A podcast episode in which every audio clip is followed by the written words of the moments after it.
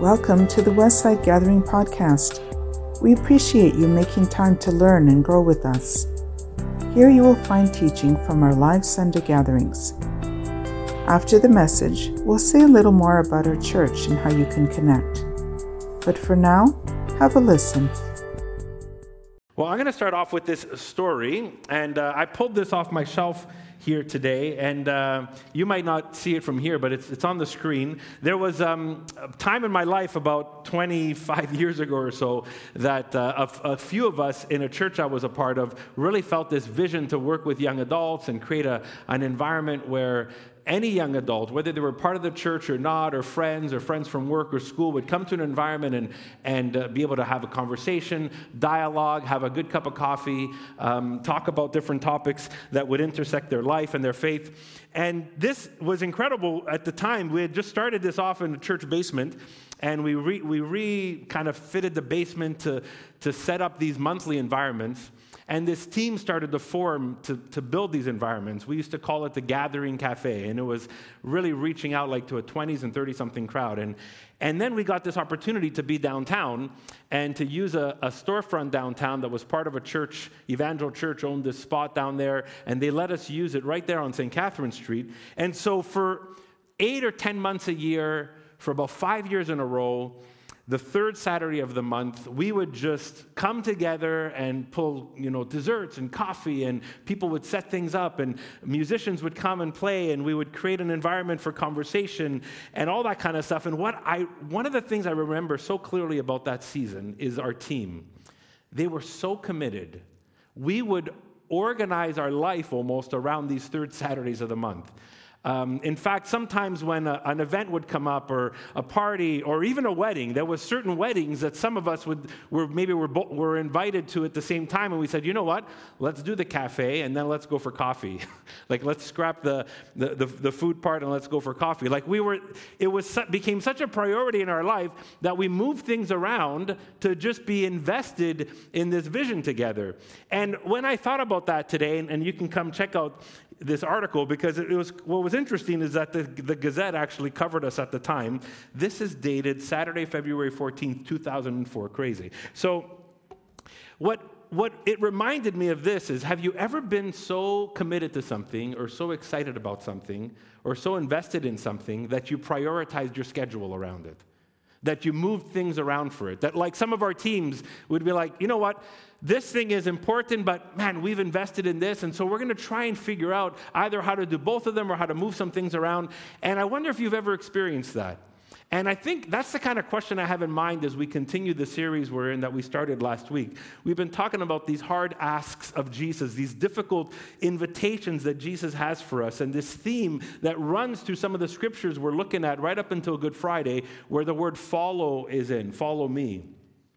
And around the word follow me, Jesus usually uh, has some other ways of describing what that looks like.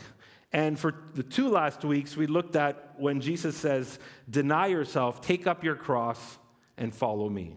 Or if you want to lose, if you want to save your life, you're going to lose it. But if you really want to gain life, then you're going to lose it for my sake and for the gospel.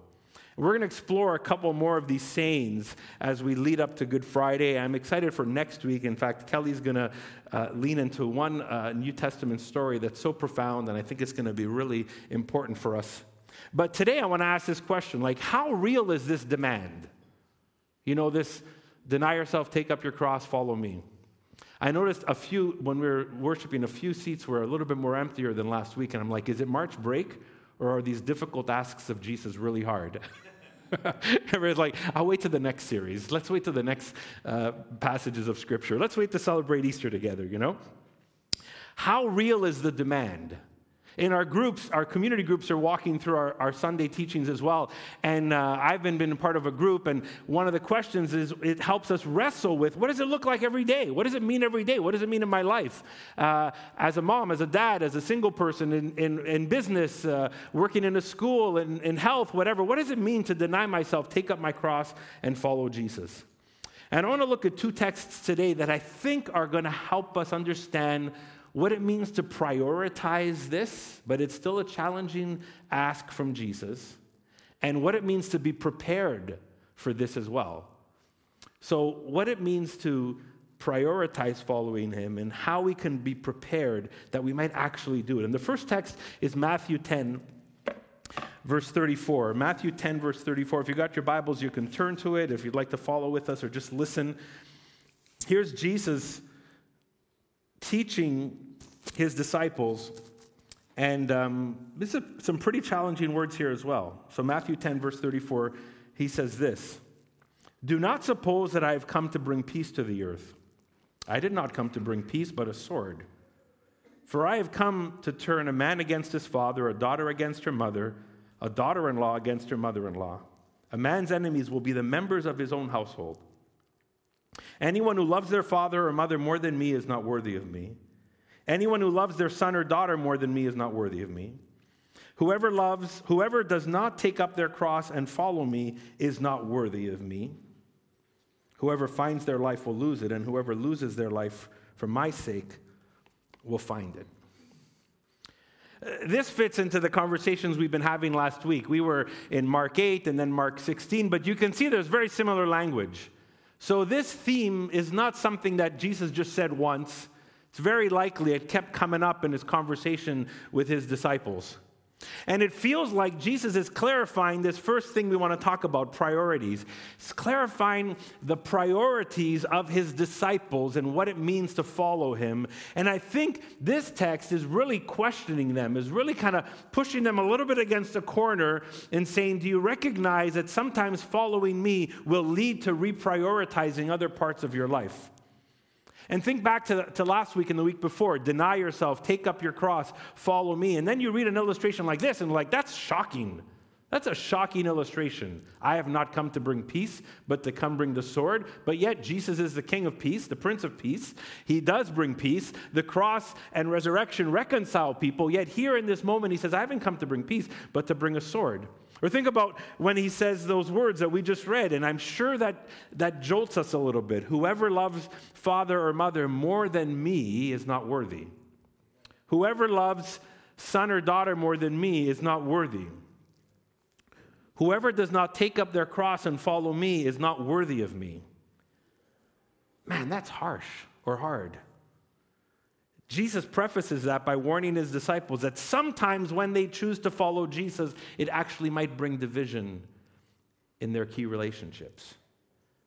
Because some of those people that they're in relationship with might not fully grasp the goodness and the invitation and the call of the kingdom. Father and son, mother and daughter, in laws and in laws.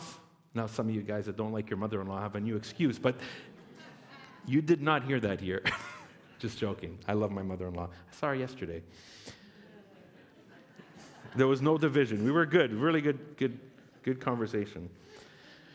But this, this is a hard ask, a difficult invitation. Is it really true? Because the Bible does affirm, like, honor your parents, honor your father and mother.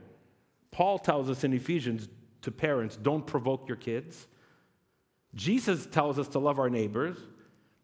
There's at least a hundred love one another's or one another texts in the New Testament. Like, what is Jesus getting at?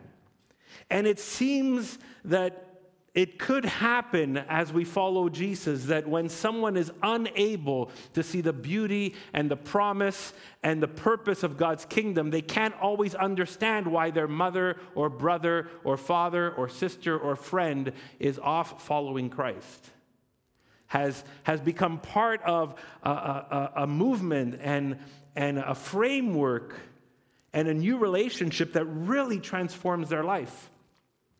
They sometimes can't understand why someone close to them has gotten caught up in God's kingdom. Or maybe when someone is attached to the world and the way the world works, which is normal for most people. This is the world we swim in. This is the, the water we swim in. This is the air we breathe. So when someone comes into contact and they're already attached to the way the world works and they can't fathom that someone so close to them, their life could be governed by other priorities, by other realities, by other things. When a son or a mother discover God's kingdom and follow Jesus, I wonder if that can sometimes feel like it brings division in a home if there's two kind of worldviews contrasting each other. And I, I, think that's so true. Like, I, I encourage um, young adults when they're thinking of, when, if they're in a relationship or they're thinking of getting married or something like that, I, and, and if they're following Jesus, I always invite them, like, you, before, you, before you get into a relationship, before you get married, before you, you know, move forward, always put yourself five years or 10 years down the road. And ask yourself if you're following Jesus today and Jesus invites you, prompts you to walk in this direction, will your spouse even consider walking with you? That's a difficult thing. When my wife and I were first thinking about planting Westside, I couldn't fathom making a decision like that with my wife unless we both were following Jesus. But something happens when there's a disconnect. And it doesn't mean that a marriage can't work or a relationship can't work or, or family situation. We can still, there can still be ways that we, we nurture a, a home and relationships, but we can see that man, there, there, there's, there's moments that Jesus will invite us to do something. And sometimes those closest with us, if they don't get it, that's not easy. When one's ambitions or appetites or goals and purposes are completely different, it can feel strange to the other person. So think about it in the Jewish world. In a Jewish context, family was everything. In fact, I mean, even religion was connected to family. For, for, for a Jew at the time, the way that, that, that you know, the Jewish people grew was through procreation. It was through babies. It was through families. It, was, it wasn't that like we, they went and reached out to others and then others became Jews. And today, I mean, basically, if your mother's a Jew, you're a Jew, and that's kind of still how it works. And that's how it was working back then. And so procreation was how religion worked. But here comes this rabbi, and this rabbi says, Oh, even eunuchs even eunuchs are welcomed into my kingdom. That's Jesus calling right now, guys. He's calling you. He is. Thank you for that reminder, Sharon. I loved it. A eunuch is a male who does not have their male parts. Either they were born without it or it was a medical procedure. And Jesus says to eunuchs, You're welcome in my kingdom. But he says something more. He says, if you want to become a eunuch, in other words, not in a physical sense, but in a sense of remain single to serve my kingdom, you can do that. You are welcome to intentionally live a single life. And Paul said something similar to those who were wondering well, what if I, if I want to serve Jesus in this way? And he says, well, listen, if, if, you can, if you can withhold or not get married and you want to stay single, you can serve God's kingdom in this way. Because there's just normal limitations, good limitations that come with marriage and family and such. So to a Jewish person, they're like, why? Why would I do that? How will our faith grow? Well, Jesus' invitation and step in faith was now a broader family, not just blood. The church became a broader family of what it means to be his people. So you got to understand this. Jesus is not downplaying family. Jesus is not speaking poorly of family, but it's his way of highly lifting up allegiance to him. It's, way, it's a way of him inviting us to understand what true, full allegiance to him looks like. Gersan gave me a, an article this week on this whole theme, and this author, Christy Gambrell, writes this. She says, Jesus calls us to exercise allegiance and complete submission to Him. It's like this unless Jesus takes priority in your heart and your life, you can't follow Him. How will we follow if we don't fully see Him as King and as Lord? And I'll just think about families for a moment because I was chatting with some families this month and, and I was saying, hey, we're going to come to this text. They're like, oh, I want to be there. I want to understand what this means. You know, can I maybe like reject my kids for a day so I can follow Jesus. No, I'm just joking. He didn't say that. But here's, here's the thing with families. If we're really, really honest, if we're really, really honest, some of us can worship our families. Some of us can worship our kids. Some of us can worship these ideals that we, we prop up, and then it becomes the only thing. In fact, Christians, I think, have made an error at times of not bringing good focus to the family, but on sometimes worshiping the family, where everything else, like you can't serve God if you're not serving God in this way. And I think some parents have become tired and indebted or broke ensuring their kids have every possible opportunity for development and success and every good experience and every good advantage among about you know over other kids. I know i'm a parent. I know the feeling. And some parents have done everything to make sure their kids have absolutely everything absolutely every experience absolutely every advantage i want them to have the best i want them to be the best and we're creating fear of missing out fomo in our kids afraid that they're going to miss out on something and i see so many tired and indebted parents that have not, not just been intentional about raising their kids, but where their kids or their futures have become almost like idols. And there's a, there's a difference. It's okay to be intentional. It's okay to lean into your kids. It's okay to, to pour into your kids and develop your kids. It's okay to, to, to also sacrifice for the good of your kids. But here's this invitation when we prioritize Jesus in our lives and our homes, our prioritize, get organized, and work out in the best way possible for the best outcomes. It's not always the way the world promises, it's not always the invitations of the way the world works. But as we invite Jesus to be leader of our lives, he's also leader of our homes. And this is, only, this is not only for parents, this is for all of us.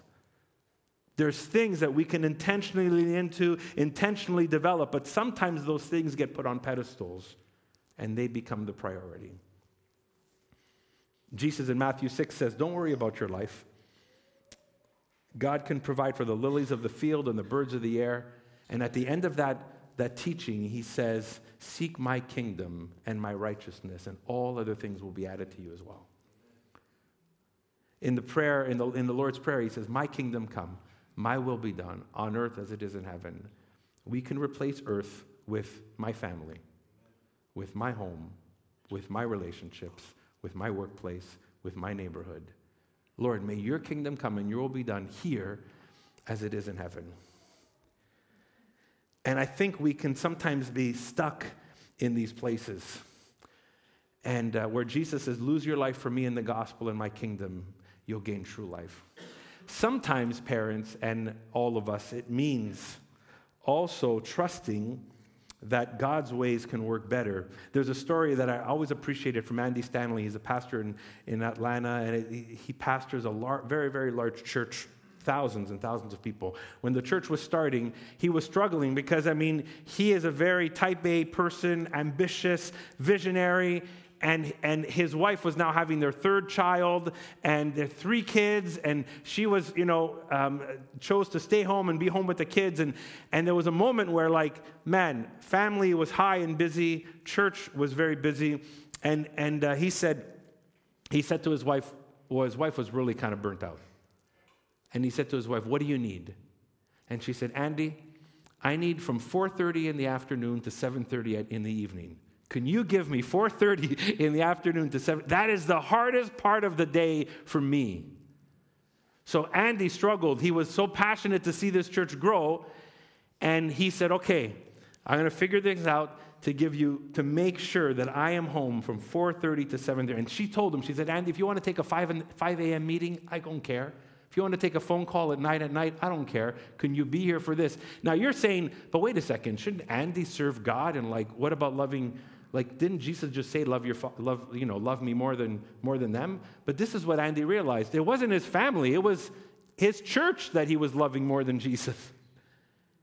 And then he's like, oh, okay. And this is what Andy said. And I, it, I, I, get, I have to remind myself of this often. He just had a, a real serious chat with the Lord in prayer. And he's like, Lord, in this season of my life, I'm going to give you 40, 45 hours you got to do what you can the, for the church because you have also called me to parent these kids.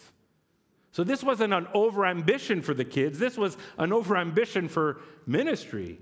And that's also when we prioritize Jesus, he helps us reprioritize things in our lives. So don't think it's, oh, I'm not going to benefit from this. God actually works things out as he leads us and guides us with his wisdom. Is that encouraging? I know that's, that's helpful for me.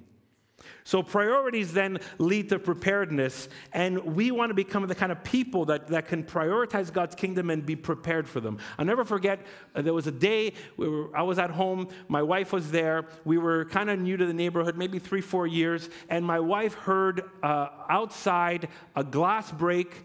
And, um, and, just across the street from us, I think we, she might have heard one of, my, one of our neighbors maybe scream or something. So my wife went out, she looked across the street, and there is our neighbor Olga, who had, by, I don't know, by accident or something, just pushed the door too hard, and her whole hand went through the front door, and the glass broke and cut her on her arm. And you don't want to get cut in that area, right? And so Franca dropped everything. I mean, Franca dropped absolutely everything and walked, ran over, not just walked, ran over to be with Olga, to help her, to bandage this, to call, uh, you know, maybe, maybe the ambulance, something like that.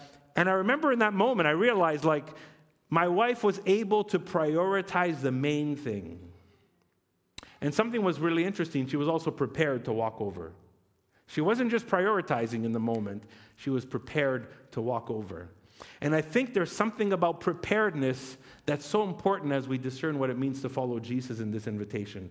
Jesus says, if you don't love me more than father, mother, daughter. If you don't take up your cross, he says, you're not worthy of me. That's a real hard phrase. But it doesn't mean you're not valuable. It doesn't mean you don't have dignity. It doesn't mean you're not worthy of love. That's impossible because the whole scripture starts by saying you are made in God's image. So don't think that. It doesn't mean you're earning your salvation. You know what? If you love me more than them, you're going to earn my favor. If you do this more than that, if you take up your cross, now I'm gonna, now God's going to like welcome you in. It doesn't mean earning salvation or earning a relationship with God, but I believe it's testing our preparedness. The phrase can even be saying, Do you have what it takes? Are you willing to follow? Have you counted the cost? Do you understand what's at stake to follow me? You, we can say it in those words. Are you prepared to count the cost? And here's the second text in Matthew that's even a couple of chapters earlier in Matthew 8 that I think really helps us out. I find it super helpful. Matthew tells us this when Jesus saw the crowd around him, so he was ministering, serving, teaching, performing miracles maybe, but when he sees the crowd around him, he gave orders to cross to the other side of the lake. Teacher come, teacher of the law comes up to him and says, Teacher, I'll follow you wherever you go. And Jesus says, Foxes have dens, birds have nests, but the Son of Man has no place to lay his head. Another disciple said to him, Lord, first let me go bury my father. Jesus told him, Follow me and let the dead bury their own dead. That's pretty strong. That's pretty strong statements there. So, first, this teacher of the law comes up. Jesus, I'm going to follow you. Now, don't get mistaken, he wasn't part of the 12. We don't even know who he was. He's probably part of the crowd, uh, part of this moment. He's on the roadside. He's seen, listening to Jesus, and Jesus is organizing him and the 12 and others to go to the other side. And he's saying, Hey, I'm going to follow you. And Jesus basically wants to test him. Are you sure? Are you ready? Do you really want to follow me? Are you prepared? Do you know what it takes to follow me? And I think that's an important question because he says, listen, it's very possible when we get to the other side, we might be sleeping under the stars. It might be very possible when we get to the other side, we, we won't have everything we have on this side. It might be possible that when you're following me in this moment, it might not be as convenient as you would like it. Are you ready to follow me? When Jesus said, Go to the other side, Matthew uses the word go three times in this text. The first time there, the second time with this um, scribe, and then the third time with this disciple that we're going to read in a second. And I think what's happening is Jesus is saying, Look, this is where I'm going. Not just to the other side of the lake, but this is where I'm going. This is the life I'm living. Are you, not, are you ready not just to follow me to the other side of the lake? That's a nice picnic lunch. Are you ready to keep following me tomorrow and the day after that? Are you ready for a lifestyle of following me, not just a life moment of following me. It's two different things a lifestyle of following, a life moment. And also, the other side of the lake's interesting because it was known as the Decapolis, this non Jewish region. So, was this Jewish scribe ready to follow Jesus to the other side of the lake that was a non Jewish region and begin serving the people that were not his people? Was he willing to do that? Was he willing to go into a, a scenario that was away from the comfort of his relationships and his religion and his ethnicity as he followed Jesus? Because the mission of Jesus will push us out of our comfort zones. And I think Jesus is testing his preparedness. But I like this next one because it really cuts deep when this apparent disciple, probably not part of the 12, part of the larger group, he doesn't even tell Jesus he's, going to follow him. I guess he's just knowing this is where they're going, they're going to the other side. he just tells Jesus, Hey, can you let me go bury my father first? And what's Jesus' response? Sounds harsh. Let the dead bury the dead? I don't know about you, but I mean, I've had people close to me pass away. And if I was just chatting with Kersaint and I'm like, hey, Kersaint, he invites me to do something and he invites me to like maybe this new thing we're doing at Westside, and I say, listen, my dad just passed away, and um, give, me, give me some time to think about it. And he says, Dave, let the dead bury the dead. I'm like, are you crazy? What, what, do you mean? What's your expectation of me in this moment? Imagine your spouse dies, and, and in this moment, there's, you know, just a, an invitation for your, you know, the next step in, in how Jesus is inviting you. You're just like, I just need a couple of months. And Kids Quest says, let the dead bury the dead. You're like, are, are you? Listen, I'll talk to you next year, okay? Like, I think that would be our reaction it sounds very harsh, but it's another way for Jesus in this moment to test priorities and preparedness. One uh, scholar, his name is Kenneth Bailey, and he, he really immerses himself in Jewish culture. And he said this He said, If the man's father was really dead, or was dead, he would not have been on the roadside that day. Because according to Jewish tradition, he would have been with his family. He would have been preparing the body. He would have been in a 24 hour grieving period. He would have been doing something that was part of the ceremony or the preparation or the aftermath. In other words, Kenneth Bailey says, I don't believe his father was dead. This was a hypothetical situation. So it's still hard, but it's not harsh. Jesus wasn't being harsh. Now, a Jewish man would be obligated to take care of his family should his father die. And if a father would die, then the son would be one who would have to step in to this role of provision and care in that time period. But what's happening here is as though he uses this as an excuse. Almost like, I need to wait around. My dad's not dead yet. And he's like, I have to bury my father was when? Who knows? I don't know. Maybe tomorrow, maybe next week, maybe next year, maybe the year after that.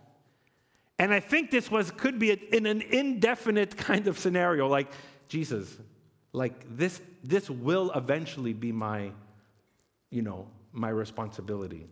So let me take care of that first.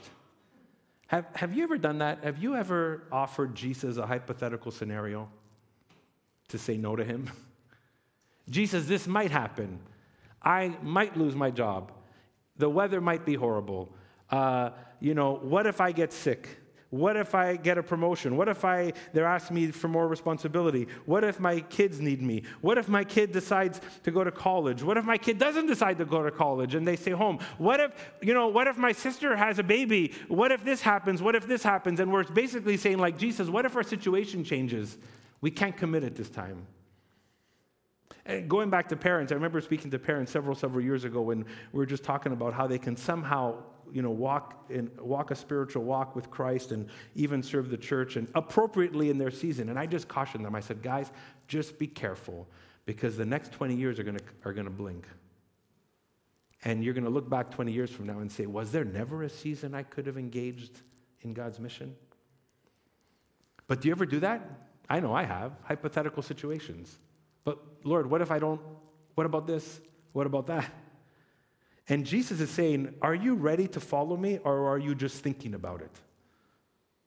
And I think that's a healthy challenge to this disciple on the side of the road that puts up this what if scenario with Jesus. Priorities and preparedness. Dallas Willard says this, I think it's so helpful. He says, Unless we clearly see the superiority of what we receive as his students over every other thing that might be valued, we cannot succeed in our discipleship to him. Unless we clearly see the superiority of what we receive as his, Christ's students, over every other thing that might be valued, we can't succeed in our discipleship of him. In other words, how can we learn from the King of Kings if he's not our king? How will we learn from the King of Kings if he's not our king? And I think the challenge, especially Matthew 8 here, is maybe this kind of challenge. Are we willing to get out of this crowd? This crowd that saw Jesus moving, this crowd that the teacher or the scribe was in, this crowd that this other, not, not the 12, but this other disciple was in. They're watching Jesus, they're there and they're enamored, they're thinking, oh, I'm going to follow you. And the question maybe is are we, are we willing to get out of the crowd and into this committed group? Those who will follow Jesus. Those who Jesus says, You're worthy of me. Again, not because of your value, but that you actually stop and say, This is the cost to keep following Jesus. And so the question is from Jesus, Are you willing to go with me? Not just to the other side of the lake. Are you willing to go with me all the way? Not just for the next event. Are you willing to follow me? Not just to show up at church. Are you willing to be my disciple? Not just will you serve in this mission or ministry, but fully follow me in all aspects of discipleship and mission. And I think this is so key. I'm going to ask the team to come up because we want to wrap up our time together in communion. Ask the prayer team to eventually come up as we, as we start that later. But let me ask you this question. I think it's an important question. What in your life is distracting you or dissuading you from, from fully following Jesus. And Jesus puts up all these metaphors and these illustrations and these scenarios because I think he's trying to test our priorities and test our preparedness. Jesus loves your kids. Jesus loves your family. Jesus loves your friends. Jesus wants you to be healthy. Jesus doesn't want you to not sleep at night. Jesus, we're not talking about these extreme scenarios. We're just, he's testing our mind and our hearts around this. And I think we need to ask the question what is distracting me? What is dissuading me? And sometimes it's, it can be even in our own homes, it can be in our own relationships, it can be in our own networks, in our own workplaces. What in your life is distracting you or dissuading you from following Jesus? And I'm going to invite you to, to be praying about that and all the way up until Good Friday and Easter. I think it's an important prayer. And we haven't asked here in a very specific way in this season of Lent to relinquish ourselves or to, to let go of something. Um, we've highlighted it, we've introduced it, we've wanted you to think about it because we didn't want we don't want to make it a law or a rigid ask in a sense where uh, it becomes, oh, this is exactly how you follow Jesus. But I'm thinking of, I was thinking about this. Today is 28 days before Easter. Friday is 21 days before Good Friday. It is the most opportune time in this season of Lent, and as we continue to walk through some of these passages of Scripture where we read the words follow me and what it means, to say, how will I intentionally let go of something? And fasting is always often associated with Lent. And so I'm going to ask you to consider two things and, and, and, and to do this with us together. I think there's a, a sense of a physical fast that we, we understand. We, we, we actually walked through it last fall, and we have information on our website. That what if for the next 28 days or 21 days starting uh, Friday, where we say weekly, up until Good Friday, up until Easter weekend, I will take a day or a meal, again, depending on people's health, to fast, to relinquish myself, to, to let go of something, to say, Lord, I, I want to I wanna remember, as I'm hungry in my body, I want to I wanna remind my soul that my soul's hungry for you. That as I let go of this or pause this for the day or for this meal, that we would just pause and stop and say, I want, Lord, please just kind of reinvigorate this hunger in me for you, this hunger in me for what it means to follow you, this maybe this physical practice of letting go of something. And Lord, as I'm letting go of this meal or these two, three meals for the day, God, would your Holy Spirit remind me of this other thing I need to let go of? I might even not know it yet. I might be holding on to it. I might want to be blind to it. But while I'm fasting, would you remind of that? And so I'm going to invite you right midweek from now till Easter, just to a physical fast weekly, just to, to give ourselves fully to the Lord, to surrender ourselves fully to the Lord. You guys can start playing if you'd like. And then there's this other one, and this, this is not food, but this might be more difficult for some of us, is what about a digital fast? What about all the things that come into our mind? That we, all the apps that we have on our phone, Look, mine are all there. You can see them all.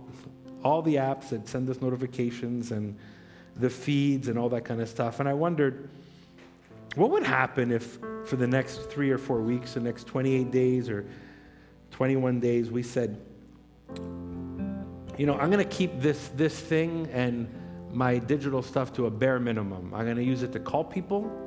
I'm going to use it to text people. I'm going to use it specifically what I need it for work uh, to get on some kind of application that my work uses for files and folders and projects and such. And if I have a maybe a schedule for my kids that I use it for, but all every everything outside of those things, everything outside of, of, of the bare essentials of what we tend to use our phones for today, what if we said we're going to completely fast from those things? I'm going to fast from, from the, the feeds. I'm going to fast from the social media accounts.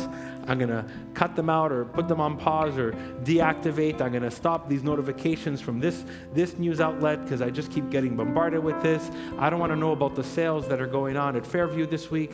I just want to close all this stuff up. I, I'm only going to keep these three or four bare essentials. I'm not telling you to throw out your phone. Don't break it. Don't throw it into water. Please don't do that. But, but use it for the bare essentials. And then everything else, I'm going to fast from it.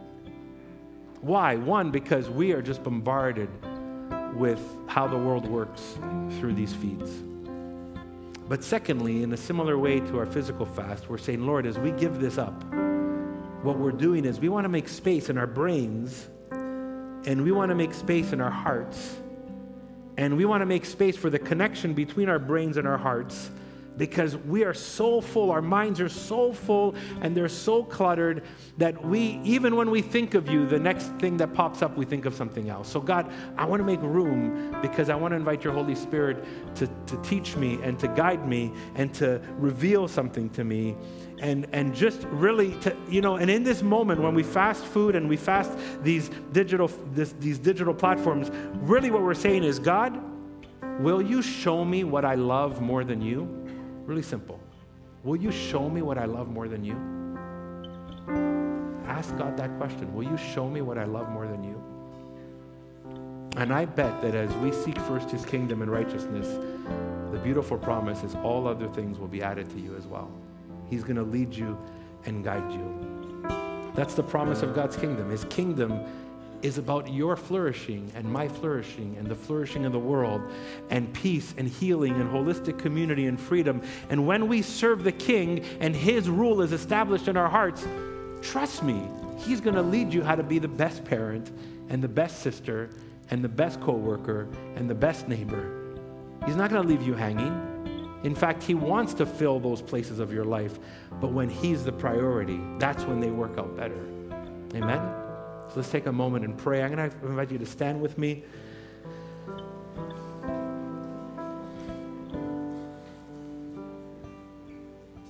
And even as, as, I'm praying, if you need specific prayer for um, with our prayer team, they're here ready for you.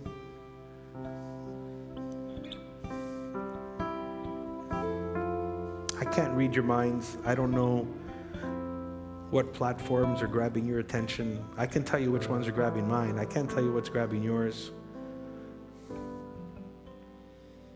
I can't promise you that fasting will feel good.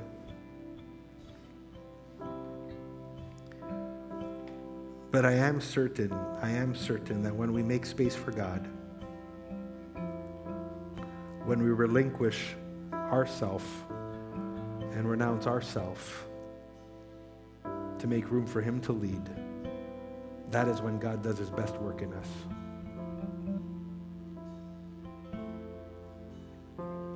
And let's trust all these things that we're holding, all these things that we feel we need to manufacture or create or control or get the advantage of, let's bring them all to Jesus. Say, Lord, lead me, guide me. Be king of my life.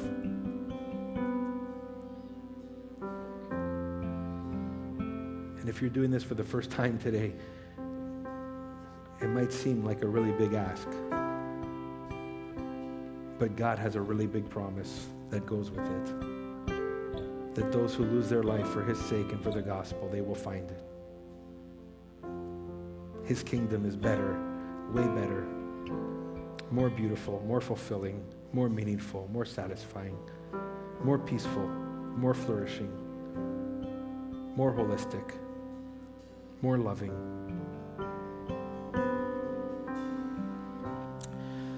Oh God, as we stand here before you today, we just um, really offer our lives fully to you.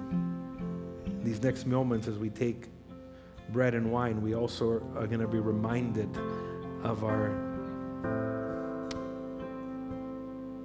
following of you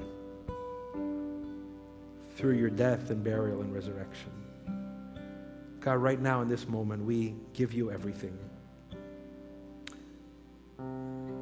We are available to the voice of your Holy Spirit. Lord, help us to truly, truly um, relinquish ourselves in these next few weeks as we lead up to Good Friday and Easter. Oh God, may we as a community know that together we are fasting physically to make ourselves more available to you.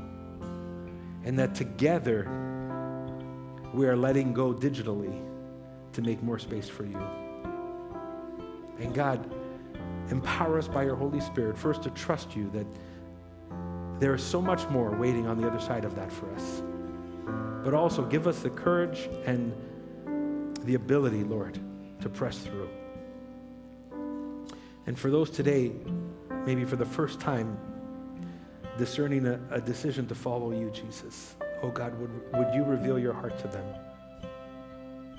Would you help them know how much they are valued in you? And this invitation to give, in a sense, their lives to serve you and to follow you is returned with more and more life to them, but life to the fullest. So we pray this, God, in Jesus' name. Amen. Thanks for listening. We hope this message helps guide you in your spiritual journey of discovering the life and message of Jesus. We update this podcast weekly, so why not hit subscribe and journey with us? Who are we? Westside Gathering is a local church in the West Island of Montreal. We're a simple community of faith where we want you to feel welcome, regardless of where you are on your spiritual journey, and we hope that you can grow with us. We meet every Sunday, but you can also find smaller group environments and resources for all ages between Sundays. We would love to hear from you. Would you like to ask a question, ask for help, or let us know how we can pray for you. Find out more at westsidegathering.com. You can also find us on Facebook, Instagram, and Vimeo. If you'd like to contribute financially, just go to westsidegathering.com slash giving.